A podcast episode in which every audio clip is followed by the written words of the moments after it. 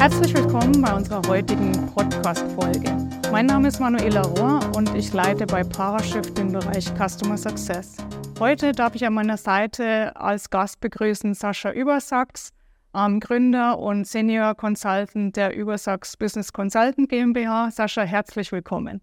Ja, vielen Dank, äh, dass ich hier sein darf und äh, dass wir hier zusammen dieses Projekt ähm, zusammen stemmen dürfen. Vielen Dank. Freut mich. So, Sascha, lass uns starten. Am besten erstmal ein bisschen über deinen Werdegang, sodass wir ein bisschen mehr von dir erfahren, dass wir sehen, mit wem wir das heute hier zu tun haben. Und dann äh, gehen wir einfach weiter in die aktuelle Zeit, wo ich natürlich nur ein paar weitere Fragen stellen werde, die halt auch äh, zum Thema Intelligent Document Processing führen, äh, worum sich unser Podcast hier ja auch hauptsächlich. Sehr gerne.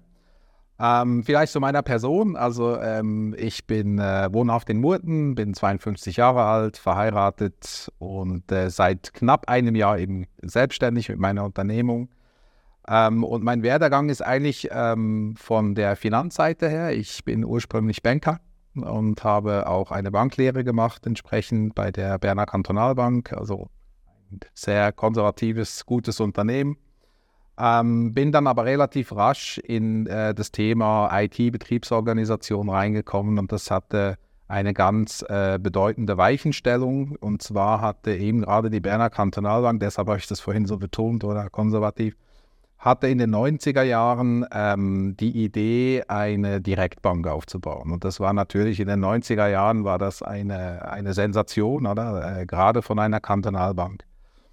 Und äh, ich durfte dann äh, mit meinem äh, damaligen Chef, der Projektleiter war äh, für dieses Projekt, ähm, zusammen äh, die ersten Schritte im Aufbau für diese Direktbank machen. Das Team ist dann natürlich gewachsen, ähm, aber das war so unser Kind und da hat es mir so den Ärmel reingenommen Richtung eben äh, IT, Betriebsorganisation und so weiter. Und ähm, das habe ich dann im weiteren Verlauf von meiner Karriere dann auch studiert. Also ich habe ein eidgenössisches Diplom auf Betriebsorganisation ähm, und äh, habe meine Kompetenzen in BWL, Betriebsorganisation entsprechend dann auch ähm, ausgebaut. Und äh, dieses Thema packt mich eigentlich bis heute. Es ist so, dass ähm, ich dann zu den Regionalbanken gegangen bin. Da war dann so die Phase, wo man verschiedene Bankensysteme migriert hat. Und das war natürlich sehr spannend. Ähm, es waren sehr große Projekte auch und, und, und sehr äh, anspruchsvolle Projekte. Und äh, wir durften die äh, relativ äh, äh pragmatisch und, und, und äh, zielführend dann durchführen. Da habe ich sehr viel gelernt, äh, auch was unser heutiges Projekt, wo wir gemeinsam Berührungspunkte haben, ähm, durchführen dürfen. Und von da aus bin ich dann eben zu SPS gekommen ähm, SPS, äh, damals noch Swiss Post Solutions, weil es noch zur Post gehört hatte und äh, durfte dann da ganz zum Schluss ähm, das, den Bereich Document äh, Solutions leiten mit rund etwa 300 Leuten in der Schweiz. Äh, und da hatte ich auch schon erste Berührungspunkte mit Tilo Rossa zum Beispiel. Genau, und äh, da ging es natürlich auch um Dokumentenerkennung, Auslesen von Informationen, Weitergeben von Informationen in Workflows, äh, um da effizienter Verarbeitung betreiben zu können. Sehr gut. Und wie wir schon gehört haben, in diesem Jahr hast du dich dann auch selbstständig sozusagen gemacht, äh, die Firma gegründet. Also eben ein sehr spannender Weg bis hierher. Und dann hast du dir aber irgendwie nochmal gedacht, jetzt will ich selber nochmal wissen. Genau. Wie kam es dazu? Ja, das ist, äh, ich habe mit der Frage, also habe gehofft auf die Frage und auch damit gerechnet. Ähm, die Selbstständigkeit ist eigentlich ein Wunsch, den ich schon seit über 20 Jahren in mir trage. Und äh, da werden wir verschiedene Unternehmerinnen und Unternehmen beipflichten. Da gibt es 100 Gründe, warum man es nicht macht, oder? Und es gibt aber nie den einen Grund, warum man es macht, oder? Und äh, ich habe dann vor zwei Jahren auch so einen Schlüsselmoment gehabt. Äh, als ich 50 Jahre alt wurde, habe ich mir einfach gesagt, hey, entweder machst du es jetzt oder nie mehr. Und, und ich bin so der Typ Mensch, ich möchte nichts bereuen, ich möchte auch nicht irgendwann mal äh, gegen mir, gegenüber mir Rechenschaft ablegen, du hast es nicht versucht. Und deshalb habe ich dann vor zwei Jahren eigentlich entschieden, äh, dass ich den Weg gehe, dass ich den auch äh, entsprechend vorbereite. Ähm, und habe dann vor ja, gut anderthalb Jahren dann angefangen, wirklich Business Case, Businessplan zu machen, äh, alles organisatorisch zu regeln, da gibt es tausend Sachen, von Sozialversicherung über weiß nicht was, äh, bei der Rechtsform und so weiter. Und das, ähm, ja, habe ich dann im Januar in die Tat umgesetzt, habe die Firma gegründet, äh, verurkundet und äh, entsprechend dann gestartet. Und ähm, ich bereue diesen Schritt bis heute nicht. Sehr schön, genau. Eben, das kommt uns ja heute auch zugute, weil wie du schon auch erwähnt hast, wir arbeiten ja aktuell auch in einem Projekt zusammen, wo wir beim Krankenversicherer eben auch die physische Post äh, in Zukunft halt über Early Scanning digitalisieren und dann möglichst ähm, komplett oder so weit wie möglich natürlich automatisieren, wo PowerShift dann auch an den Start kommt. Das heißt, du kannst hier sehr viele Erfahrungen auch von der SPS, von der, von der bisherigen ja. Historie mit einbringen. Und weil du hast ja schon endlose Mail-Rooming-Projekte gemacht und Jetzt in dem Fall bist du zuständig fürs Testmanagement. Magst du da ein bisschen was dazu sagen, was deine Aufgabe hier konkret ist und welche Challenges du da so antriffst? Ja, ja. sehr gerne. Also Testmanagement oder generell das Testing ist natürlich etwas, was äh, aus, aus, aus meiner Sicht heraus sehr wichtig ist, weil Testing ist ja nichts anderes als am Ende des Tages Evidenzen schaffen, ähm, dass das, was wir verändern, dass das, was wir tun, schlussendlich dann auch funktioniert und möglichst reibungslos funktioniert.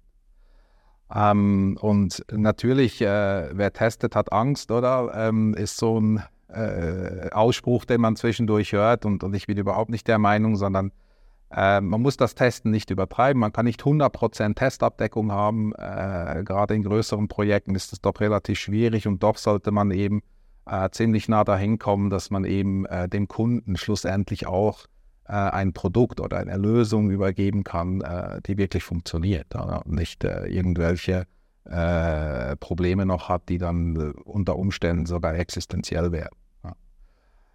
Challenges, ja, was sind die Challenges beim Testen? Also man muss sehr unbequem sein, oder? Es ist einfach, äh, man, man muss natürlich, wenn fertig entwickelt wurde oder ein Stand, Release-Stand entwickelt wurde, der testbar ist, muss man entsprechend die Leute zusammenbringen, ähm, dass es äh, auch einen sinnvollen Test daraus äh, ergibt.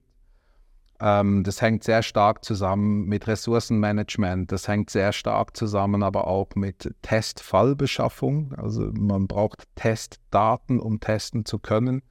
Und äh, das ist äh, teilweise nicht ganz so einfach, äh, Testdaten auch beschaffen zu können äh, je nach Branche, je nachdem, was für ein Projekt es ist. Und jetzt gerade in unserem Projekt ist es halt so, dass wir Dokumente brauchen und Dokumente äh, kann man einerseits aus Archiven beschaffen, kann man aber auch faken. Also man kann äh, künstliche äh, Dokumente erstellen, äh, die, die keine Kundendaten erhalten.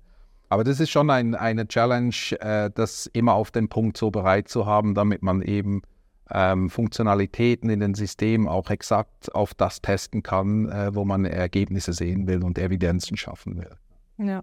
ja, ist ja schon auch ein komplexes Thema, auch aus meiner Sicht. Also ich habe ja selber, hm, ich glaube, vier Jahre in der Qualitätssicherung gearbeitet von einem Industriebetrieb und ebenso statistische Prozesskontrolle zog damals ein, die ersten automatisierten Messmaschinen. Da ging es mehr um Metallprodukte, aber hier ist es ja auch so, wir haben eigentlich ein Massenprodukt. Ja. Wir müssen genau schauen, dass wir die richtigen Ecken abtesten. Wir haben Fachtests, Funktionstests, wir haben Massentests.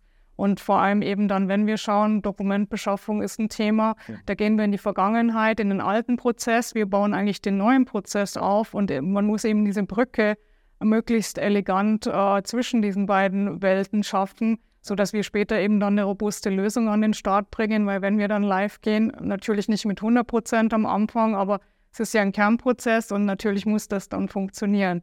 Genau. Und eben mit Dokumente sehen wir, haben wir da eigene Challenges. Mhm. Ich sage immer so generell zum Thema Dokument, das ist ein sehr spezieller Datenträger. Am Ende ist es ja auch ein Datenträger.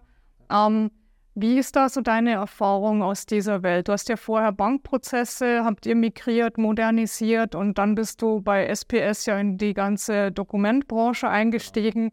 Was, was sind so auch typische Challenges, wenn es jetzt um den Datenträger Dokument geht? Hm. Also ich glaube, das ähm, ist, ist gerade so eine Domäne, wo eben äh, ihr euch als Parashift auch bewegt. Oder ähm, ich treffe auch heute noch äh, in Gesprächen Meinungen an, äh, Digitalisierung ist, wenn ich ein Dokument digitalisiere. Ja, das ist ein Schritt. damit man äh, mal den Medienbruch vollzieht und sagt, äh, von dem physischen Dokument äh, produziere ich jetzt mal ein Bild, oder? Und dieses Bild kann ich jetzt eben digital äh, in irgendeiner Weise weiterverarbeiten. Und meine persönliche Überzeugung ist, Digitalisierung fängt eben erst da an.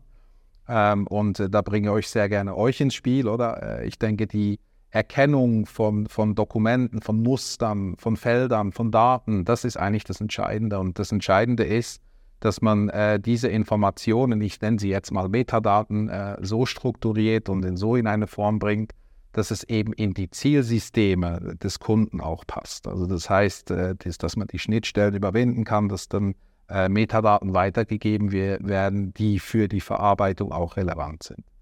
Ähm, an der Stelle ist der einfachste Prozess ist immer so der Kreditorenprozess in der Schweiz, oder? Ähm, äh, man kriegt eine Rechnung ähm, und äh, bearbeite ich die jetzt physisch oder digital. Ähm, es ist so, dass äh, viele Unternehmen immer noch sehr viele Papierrechnungen bekommen und, und da ist der Medienbruch. Und äh, das kann man heute wirklich äh, straight through äh, konzipieren, dass am Schluss die Daten im SAP zum Beispiel sind. Keine Werbung machen, hier keine Schleichwerbung, kann auch im Abacus sein oder irgendwo im ERP-Tool.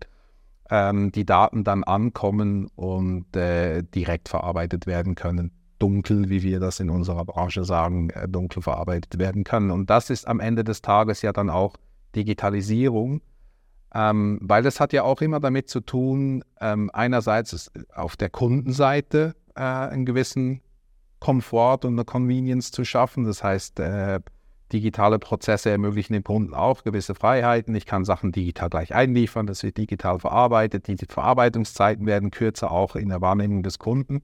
Und auf der anderen Seite ist natürlich auch innerhalb des Unternehmens, wo die Daten verarbeiten darf und soll für Kunden, natürlich das Ziel, dass man Effizienz gewinnt, äh, unter dem Strich vielleicht auch äh, Prozesskosten senken kann durch äh, effizientes Auslesen und Übergeben von Metadaten dann in die Produktion. Genau, Effizienz eben im Sinne von weniger manuelle Arbeiten für repetitive Tätigkeiten unter Umständen auch eine Qualitätssteigerung, weil die Daten einfach viel genauer gemonitort werden, viel, viel mehr Standardprozesse halt haben, die sie durchlaufen und auch schnellere Verarbeitungszeiten, was ja durchaus auch im Kundengeschäft ein riesen ähm, Wettbewerbsvorteil ist. Also wir, wir sehen das auch immer mehr bei unseren Kunden. Das spielt einfach immer eine größere Rolle. Mhm. Und ja, genau das. Ähm, mit der Übersachs Business Consulting GmbH, wo setzt du da den Schwerpunkt in Zukunft mit den Services? Wird es auch so sein, dass du wirklich auch die, den kompletten Lead eines Mailroom-Projekts übernimmst? Oder wo, wo, seht, wo siehst du euch da?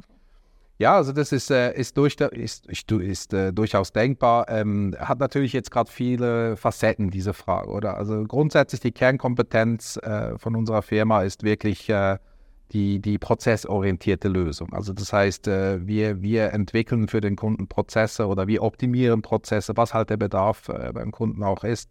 Und das hat immer Abhängigkeiten. Oder ein Prozess ist heute nicht mehr isoliert einfach ein Prozess. Ein Prozess greift in alles rein. Das ist, äh, geht in die IT, geht in die Aufbauorganisation rein, ähm, geht in verschiedene Systeme rein, wie CRM-Systeme und so weiter. Also das ist ein Prozess, ist heute in der Regel immer ein komplexes Gebilde mit, mit vielen Abhängigkeiten. Und ähm, das ist die Kernkompetenz heute und die Kompetenzerweiterung natürlich ist, ist äh, im Plan. Es ist ja auch so, dass die äh, Firma wachsen soll. Also die Vision ist ganz klar Richtung Wachstum ausgerichtet. Äh, auch strategisch haben wir uns so aufgestellt. Und das wird auch in Kürze ähm, dann irgendwann erfolgen. Und äh, damit ist natürlich auch einhergehend, dass wir gewisse zusätzliche Kapazitäten und Kompetenzen äh, aufbauen. Und dann wäre natürlich so ein gesamtes Mailroom-Projekt äh, durchaus auch möglich zu stemmen. Mit Paraschiff zusammen natürlich. Selbstverständlich, genau. selbstverständlich, ja. Okay. Gut, das heißt also, sagen wir mal, wir haben eine Firma dann, stellen wir uns mal eine Firma vor, die merkt halt, okay, dokumentenmäßig haben wir noch nicht so viel Digitalisierung, wie wir uns wünschen oder vielleicht wir fangen da relativ von Null noch an. Mhm. Ähm, sie äh, stoßen auf dich und dann ähm, befragen sie sich beispielsweise, Sascha, guck doch mal, das ist unser Thema, wir haben uns das vorgenommen für nächstes Jahr. In welchen Schritten würden wir das angehen, dass wir A, rauskriegen, Ähm, ja, worauf fokussieren wir uns als erstes, um halt äh, den besten Nutzen-Aufwand-Bereich äh, zu finden, wo wir starten können und wie würde dann die ganze Umsetzung ablaufen bis zum Go Live? Mhm. Also ich glaube, ähm, der, der, der, der Entry Point, oder? Das ist was ganz Wichtiges. Äh, ich glaube, die Mailroom-Projekte heutzutage äh, muss man immer, und das ist halt so ein bisschen auch das Damoklesschwert, oder man muss immer wissen, das Physische wird abnehmen. Also das ist nicht ein Projekt, was jetzt für die nächsten 100 Jahre hält, sondern äh, das ist ein Projekt, wo man eigentlich versucht, heutzutage physische Restmengen wegzukriegen. Ja, weil ähm, die Unternehmen, die ich kenne, wo ich weiß, äh, wie sie mit der Digitalisierung umgehen, die versuchen schon direkt die Schnittstelle mit den Kunden eigentlich digital zu halten. Also das heißt, dort geht es dann in einem Anführungsstrichen Mailroom äh, noch darum, gewisse Informationen auszuwerten und, und Zuweisungen zu machen, ein gewisses Dispatching digital. Aber am Ende des Tages muss man schon sehen, oder? Ich denke, das physische Volumen wird über die nächsten Jahre auch einfach abnehmen. Und das heißt, äh, für mich dann, wenn du fragst, auf was fokussieren wir uns, ja, auf die Prozesse, wo noch äh, wirklich das maximale Volumen auch vorhanden ist und zweitens, die einfach Geld kosten. Oder? Also die sind die äh, Prozesse meistens im Bereich der Wertschöpfung anzusiedeln, äh, wo einfach äh, Papier mehr oder weniger als störend auch empfunden wird und eben man eine Lösung sucht, dass man das äh, über einen Medienbruch eben ins Digitale reinkriegt. Und wenn wir das wissen, ähm, dann sind wir in der Lage, eine Offerte zu machen. Man kennt dann den Gesamtumfang, man weiß, mit welchem System der Kunde arbeitet. Und ich denke, da ist dann auch der, der Punkt, wo man zusammenkommen muss, jetzt äh, von, von Übersachs Business Consulting und PowerShift, wo man einfach schauen muss, äh, wie gehen wir jetzt da konkret vor. Und äh, ich denke, dann ist es so äh, abhängig, ist es eine Ausschreibung, ist es nicht eine Ausschreibung, dann muss man ein Lösungskonzept entwickeln, das halt auch noch gewisse offene Fragen hat, äh, gewisse, gewisse Risiken auch noch hat. Ähm, aber so läuft das Business und dann äh, müssen wir dieses Lösungskonzept äh, den Kunden verkaufen können. Und äh, die Umsetzung ist natürlich äh, dann zu sehen in einer Projektorganisation, ob jetzt das agil ist, klassisch ist. Äh, das hängt dann auch sehr stark noch vom, vom Kunden ab, äh, wie er da auch bereit ist, ähm, das mitzutragen, weil den Kunden braucht es am Schluss oder ohne ihn kann man es nicht umsetzen. Genau. Gibt es da irgendwie bestimmte Projektmanagement-Methoden, die du bevorzugst, weil du sagst, das hat sich äh, in der Regel in der Vergangenheit am meisten bei solchen Projekten bewährt? Nein, überhaupt nicht, weil, wie gesagt, es kommt sehr darauf an. Ja. Und auf was kommt es an? Es kommt eben darauf an, wie der Kunde äh, äh, aufgestellt ist. Oder? Es, es, kann sein, dass ein Kunde wirklich äh, die agile Methode, ähm, Scrum, whatever, äh, extrem intus hat und, und das auch äh, zelebriert und das verankert ist, dann kannst du nicht mit Wasserfall kommen. Ja. Auch wenn du das Gefühl hast, es wäre jetzt besser, aber ich glaube, das gibt dann einen Clash of Culture und das kommt nicht gut, oder? Genauso ist es halt äh, auf der anderen Seite kann es der Fall sein, dass, dass die Firma mit Agilität noch nicht so viel Erfahrung hat und, und halt es besser ist, um das Projekt erfolgreich und schlank durchzuführen, dass man eben äh, mit den klassischen Methoden hingeht. Ich glaube, das hängt sehr stark eben wirklich vom Kunden ab, wie man das macht. Also am Ende gewinnt dann die Flexibilität, wie man sich anpassen kann, äh, im Gegensatz, also anstatt äh, Projektmanagement-Methoden. Genau, Best Case ist vielleicht, das ist schon alles agil und man kann agil vorwärts genau. gehen, aber am Ende ja, ist es wichtiger, dass man einfach nahtlos zusammenarbeiten kann. Ja, richtig. Ja. Und, und ich denke, oder wir, wir beide wissen auch, oder aus, aus der Praxis, äh, das, das 100% Richtige gibt es nicht. Nee. Ähm, und deshalb äh, mache ich daran fest, wie ist, der, wie ist der Kunde aufgestellt. Und ich glaube, das, das hilft auch, ihn effizient in das Projekt einzubinden und eben relativ rasch und, und kosteneffizient das Projekt, Projekt dann auch abzuwickeln. Ganz genau. Ja, also eben mein, mein äh, bevorzugter Stil ist immer Pragmatismus. Und ja. äh, das packe ich dann in alles rein, was es halt gerade eben auch genau. gibt. Genau.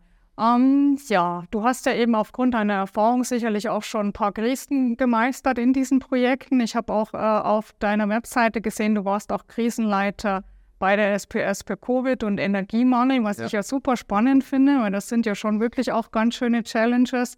Ich denke, von diesen Erfahrungen profitierst du sicher auch in, in Projekten. Aber magst du kurz vielleicht noch mal mit mir diese Stufe zurückgehen? Was waren so deine Aufgaben, jetzt speziell in der Covid-Zeit, die ja schon hauptsächlich hinter uns liegt, erfreulicherweise? Mhm. Also ich kann für Covid und Energie äh, zusammennehmen, oder? Lernen. Lernen, das, das war ein durchgängiger Lernprozess.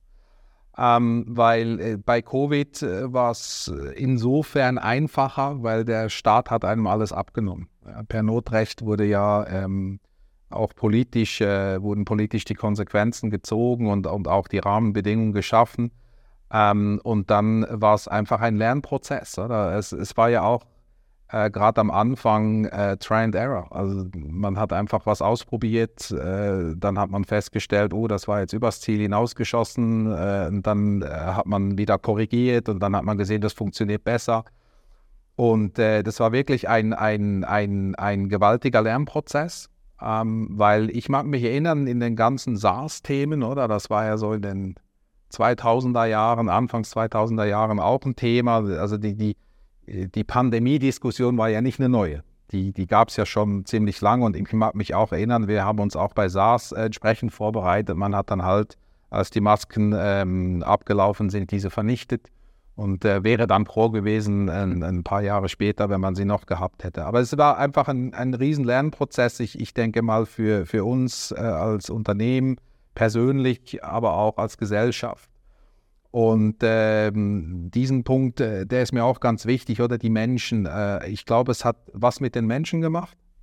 Ähm, und ich war immer wieder sehr beeindruckt, wie die Menschen äh, da auch mitgegangen sind. Also wenn wir jetzt äh, interne Weisungen erlassen haben, basierend auf den gesetzlichen Grundlagen, dann wurde das getragen. Also man hatte nicht äh, groß die Diskussion, oh, warum und wieso und weshalb und das ist doch störend, sondern ähm, das hat funktioniert. Wir hatten äh, Schichtbetrieb eingeführt, weil wir äh, versucht haben, die Leute nicht zusammenkommen zu lassen. Also die haben einen Prozess A bearbeitet, äh, am Morgen dieses, dieses äh, Teil des Teams, am Nachmittag dann der Teil des Teams und die kamen nie in Berührung zueinander, damit man eben die Ansteckungsgefahr äh, ausschließen kann innerhalb des Teams, was ja dann das größte Risiko auch gewesen wäre, wenn das ganze Team ausgefallen wäre.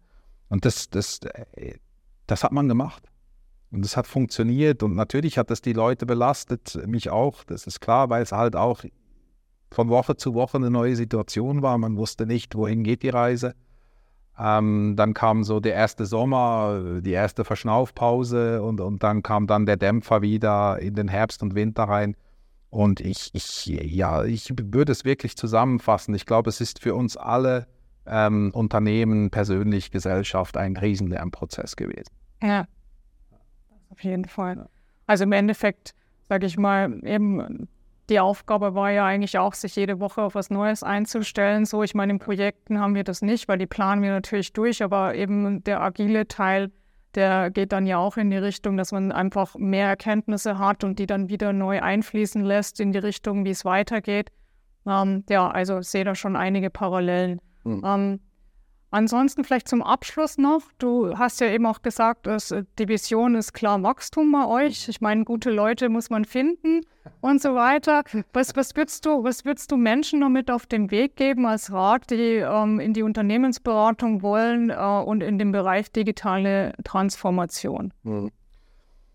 Ja, also ich glaube, das Unternehmertum, oder ich, ich mache das immer an, an, drei Sachen fest. Oder? Das, das eine ist wirklich äh, das unternehmerische Verhalten. Also wenn man eine, ein Unternehmen gründet, man, man, man muss Unternehmer sein. Und, und was, was verstehe ich unter Unternehmertum? Oder äh, eben, man, man, man, muss innovativ sein, man muss eine Idee haben, man muss diese Idee auch äh, verinnerlicht haben, äh, man muss wissen, was man auch machen will im betriebswirtschaftlichen Kontext. Oder ich, ich muss wissen, womit will ich Geld verdienen und, und äh, geht dieser Case auf.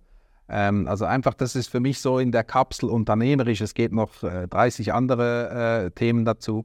Aber das ist da drin dann Führungsstärke, oder? Man muss dann das, was man halt auch in der Vision und Strategie festgeschrieben hat, wirklich umsetzen und durchsetzen und mit der Führungs-, mit dem Führungsteam durchgehen ähm, und, und, und diszipliniert diese Linien ablaufen ähm, und, und äh, natürlich auch fähig sein, wenn man sieht, man läuft auf, dass man leicht korrigiert, aber man kann nicht äh, von links nach rechts springen, das geht nicht. Oder? Und, und das Dritte ist, ist äh, wirklich auch äh, Kommunikation, man muss fähig sein, mit Kunden zu kommunizieren, man muss fähig sein, mit Partnern zu kommunizieren. Ähm, gerade jetzt auch in unserem Projekt sehen wir das sehr stark. Die Kommunikation ist immer wieder eine Herausforderung und das ist ja nicht neu, oder? Das kennen wir auch äh, schon äh, seit langem und das wird auch in Zukunft so sein. Ähm, und ich glaube, das sind so die drei Themen, also Unternehmertum, äh, Führungsstärke und Kommunikation, da muss man einfach stark sein. Und, und, und am Schluss ähm, braucht es Selbstbewusstsein. Oder? Ich, ich mag mich erinnern, ähm, das ist auch noch ein, ein, ein lustiger Aspekt. Ähm, Angestellte, als ich erzählt habe von meiner Idee, die haben immer gesagt, ja, hast du das gut überlegt, das Risiko und stell dir mal vor. Und immer wenn ich mit bereits gestandenen Unternehmerinnen und Unternehmern das diskutiert habe, gesagt, hey, herzlich willkommen, super, super, dass du das so machst, oder? Ähm, und, und viel Glück. Und das zeigt ja schon also ein bisschen äh, die, der Mentalitätsunterschied. Oder? Und, und ähm, ich fühle mich jetzt zum Zweiten halt äh, mehr hingezogen und, und äh, sehe auch, dass es funktioniert. Also ich äh, sehe, die Nachfrage ist da und, und äh, eben mittlerweile bin ich an dem Punkt, wo ich wirklich äh, das Wachstum jetzt auch umsetzen muss. Nicht nur in der Strategie halt vorsehe, sondern das wirklich auch umsetzen muss. Ähm, und äh, ja, ich glaube, dann braucht es eben Selbstbewusstsein, oder? Weil ähm, die Angestellten haben mich immer gefragt, äh, das ist mutig, oder? Es äh, braucht viel Mut. Da habe ich gesagt, nein, es braucht keinen Mut, es braucht eben von sich überzeugt sein, dass man das kann und dass man das Richtige tut. Oder? Es braucht Selbstbewusstsein in seine eigenen Fähigkeiten ähm, und dann gelingt das, ja. Man sagt ja no risk, no fun.